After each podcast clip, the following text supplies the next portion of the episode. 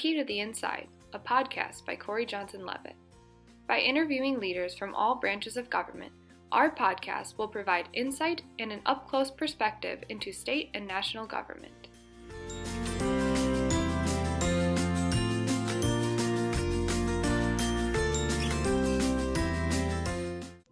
Welcome to Corey Johnson Levitt's podcast, A Key to the Inside. Today I'm joined by my partner Ron Corey, and we are going to be talking to the Senate Appropriations Chair and Minority Vice Chair, Senator Stamas and Senator Hertel. They're going to talk to us today about the federal ARPA dollars that are coming into the state, as well as other budget issues that are, are going to be front and center for them as they start to tackle the 2022 fiscal year budget. Uh, we're going to talk to them a little bit about their final year in the state senate as both of them are termed out. Uh, first of all, say I want to say thank you guys for both agreeing to do this. This is actually really fun. We have uh, two of the top people in Lansing on the same podcast, so that's going to be great. We appreciate it. So, uh, first question I would like to ask you guys is, um, you know, we've heard a lot about ARPA dollars. We know that there's been a lot of federal dollars coming into the state. And I guess Senator Stamas, I'll hand this over to you first. How much are we talking about as far as federal dollars coming in that we have available to utilize for the state? Currently remaining something like $7.2 billion of ARPA dollars, um, with about 1.8 of that is uh, specifically de designated to, um, for example, rental assistance or mortgage relief, things like that. So um, so we really have access at the moment for uh, more of a general, uh, less restrictive of about $5.4 billion in ARPA. We still have about $300,000 left with the CARES and about 3.2 million from the Consolidated Appropriations Act. Um, and so, uh, and then if we start talking about the uh, recent one, uh, IJA, I guess, I'm not sure how you want to pronounce that. that. Um, but um, that one adds, I think, another, I want to say a little over 4 billion, but then there's another um, substantial 120 some billion dollars uh, that isn't state specific, um, but is put up for um, state competitive grants, as they would state. Okay. So uh, Senator Hertel, how do you see these pots of, of, of, funds interacting with the 2022 budget that is going to be uh, debated here in a relatively short period of time? Well, hopefully we've done some work in actually getting more money out the door before then. Um, obviously, uh, we have revenue estimating coming uh, this week, um, and I, I, think we're going to get positive news for the state uh, you know, we have a unique opportunity uh, to, unlike a lot of legislatures, actually solve large problems for the state. Uh, you know, for a long time, almost 20 years, we've had a lot of problems that the state uh, has had in terms of uh, funding. Uh, certainly, we've seen problems with our roads, our underground infrastructure, lead pipes, flooding, our mental health system, our schools. There are there, there are there are more problems than uh, most legislators legislators have had the opportunity to solve. But we have a unique ability to actually uh, make real investments in these things uh, this year. And uh, you know, I plan on continuing working with uh, the other side of the aisle and with Jim, who's been a great partner, uh, and the House and the governor to get these dollars out the door and to really help uh, people in Michigan. I think uh, nobody in Michigan is helped by us holding on to these dollars. We certainly have to be responsible in how we spend them. Uh, but the economy hasn't helped and nothing else has helped uh, with us sitting on these dollars. Uh, I know politics is hard. As we get into this, uh, the governor gubernatorial election will make it harder. Uh, but people back at home don't care about whether Republicans or Democrats are winning in Lansing. they care about their own families. They care about their ability to find a good job. They care about their kids' school. They care about the road they drive on to work. Um, and if we could focus on them and not us, I think we could. We have a, a tremendous amount of good work that we can do do you see all these uh, the 4.4 uh, billion plus the 5.4? Do you guys have these like segregated into like buckets, like infrastructure, healthcare, schools, or is it going to be all kind of a, an omnibus type?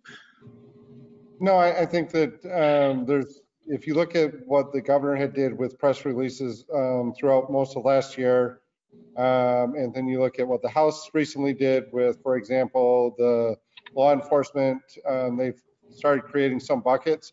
I think probably have eight or nine buckets out there of different areas that have been looked at. I, I think that my hope is that we'll concentrate more, narrow it down to about four different types of areas. So I, I think that we're looking at um, the health. Uh, the House had just passed uh, a supplemental regarding health.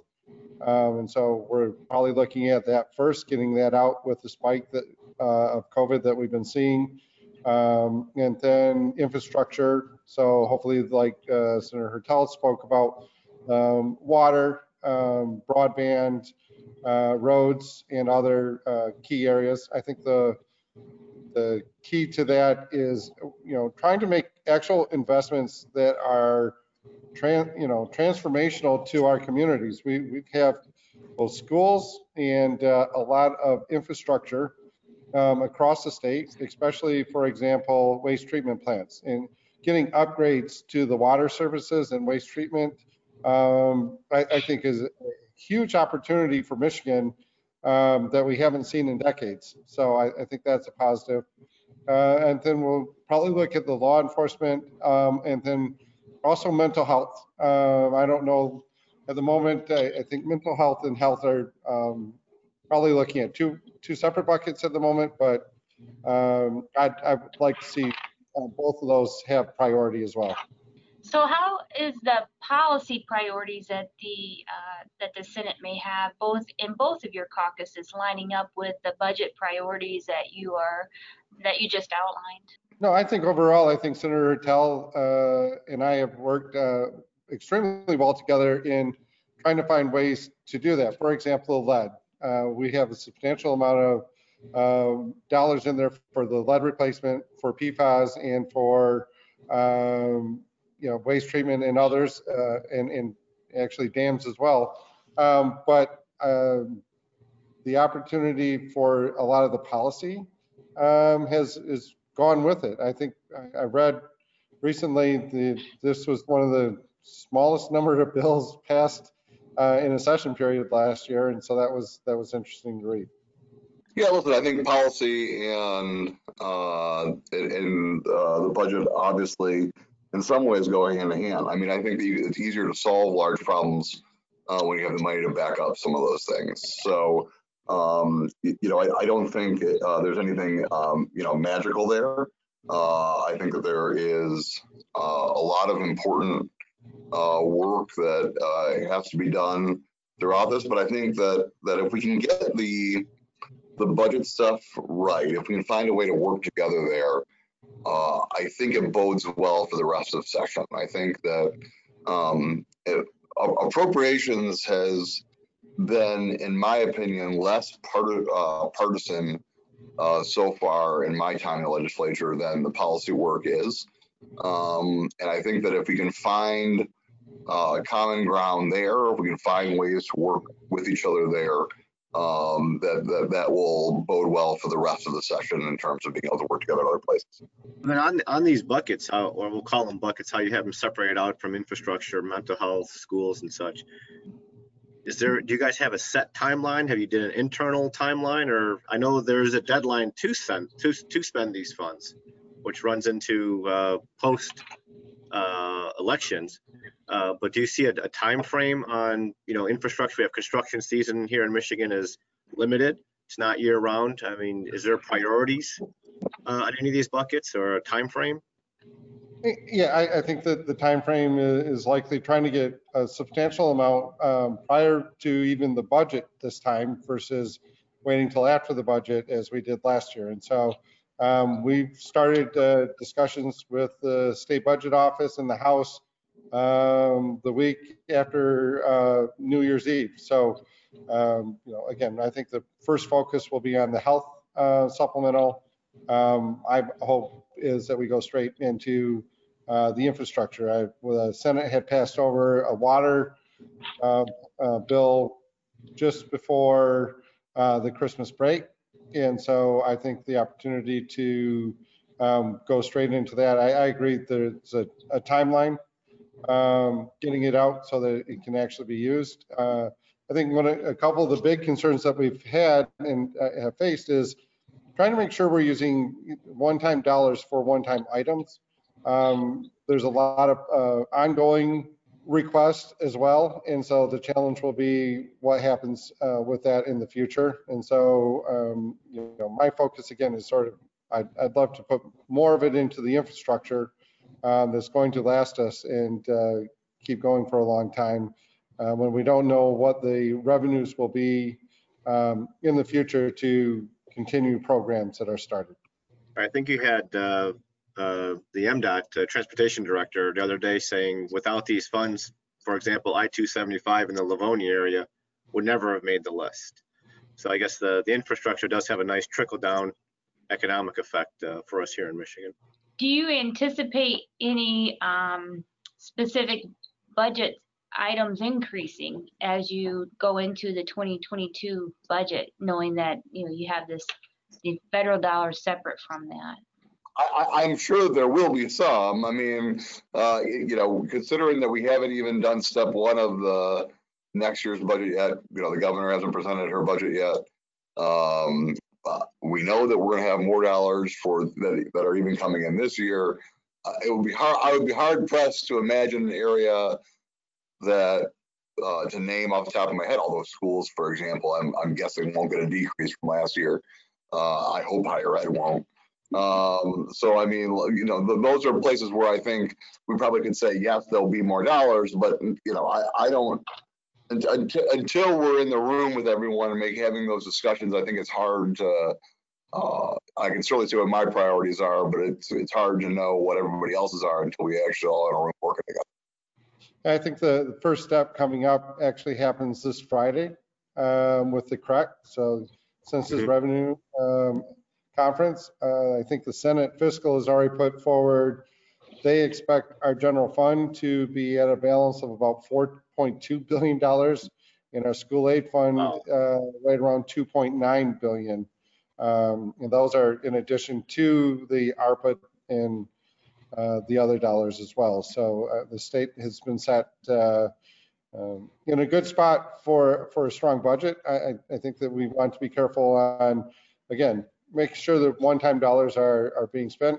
The budget will likely appear larger than what it really is, only because we do include some of those dollars within the budget um, versus that won't carry over in, in future years. Well, Given both of you guys are going to be done with your Senate terms, uh, that's a pretty good way to walk out the door. Yeah, compared to 2009 when I came in, we were broke. I think we had like 300,000 in the, you know, rainy day fund and now Michigan has uh, 5% of its budget uh, in the rainy day fund, which is a Look huge, what a great job that we did, Jim. we did. So, See, it can work. Bipartisanship can work. There are times where it's, it's better to be lucky than good, for sure. Always. Well, I think uh, all, all of us, uh, I mean, uh, all of us uh, on my end of the uh, spectrum uh, applaud uh, the two of you uh, working together on the budget because uh, given what we we keep seeing in Washington and numerous states around us, that is not the case. So uh, I I know on behalf of all of us, uh, we applaud you guys on that. Um, but do you see, given this year, it's going to be, you know, everybody is up for reelection, new maps, new districts, new everything. Do you see any of that seeping into any of these discussions? I mean, The longer we go, the more it will start seeping in. Absolutely. Listen, I, uh, I, obviously, we all hope we can avoid it as long as possible. Um, at the end of the day, um, good policy is good politics, in my opinion. Uh, i- i- if, um, mo, you know, Jim and I, uh, are done in the Senate, um, I'd like to leave the ability that we've had to work with each other and to get things done as a legacy for others to see and hopefully follow in the future. Um, so I know this year will be tough. Uh, but I also know that I have a good friend on the other side of the aisle that when there have been tough times, we didn't, we've, we've still been able to talk, sit down and figure out ways to get things done. And, uh, I believe that, uh, I, I'm an optimist. I have four kids. If you, uh, have four kids, you have to be an optimist. Uh, I firmly believe uh, that um, there there are no politics that are more important uh, than the work that we have to do and that are that are uh, harder to deal with uh, and that are beyond our friendship. So I uh, I look forward to continuing working uh, with my friend on the other side of the aisle and uh, getting towards uh, getting the things done at the end of the year. That's the sweetest you've ever been to me, Curtis. Uh, That's one something. 100% agree. I- Virtual hugs all the way around. Been, been fantastic. Uh, Curtis has an amazing way to take a problem and look at it from multiple directions to work towards a solution.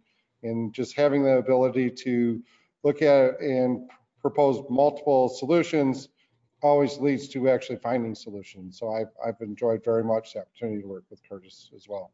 Well, as each of you are are finishing up your final term in the Senate, uh, what do you as individuals want to leave as part of your legacy? What what is it that you want to be remembered for?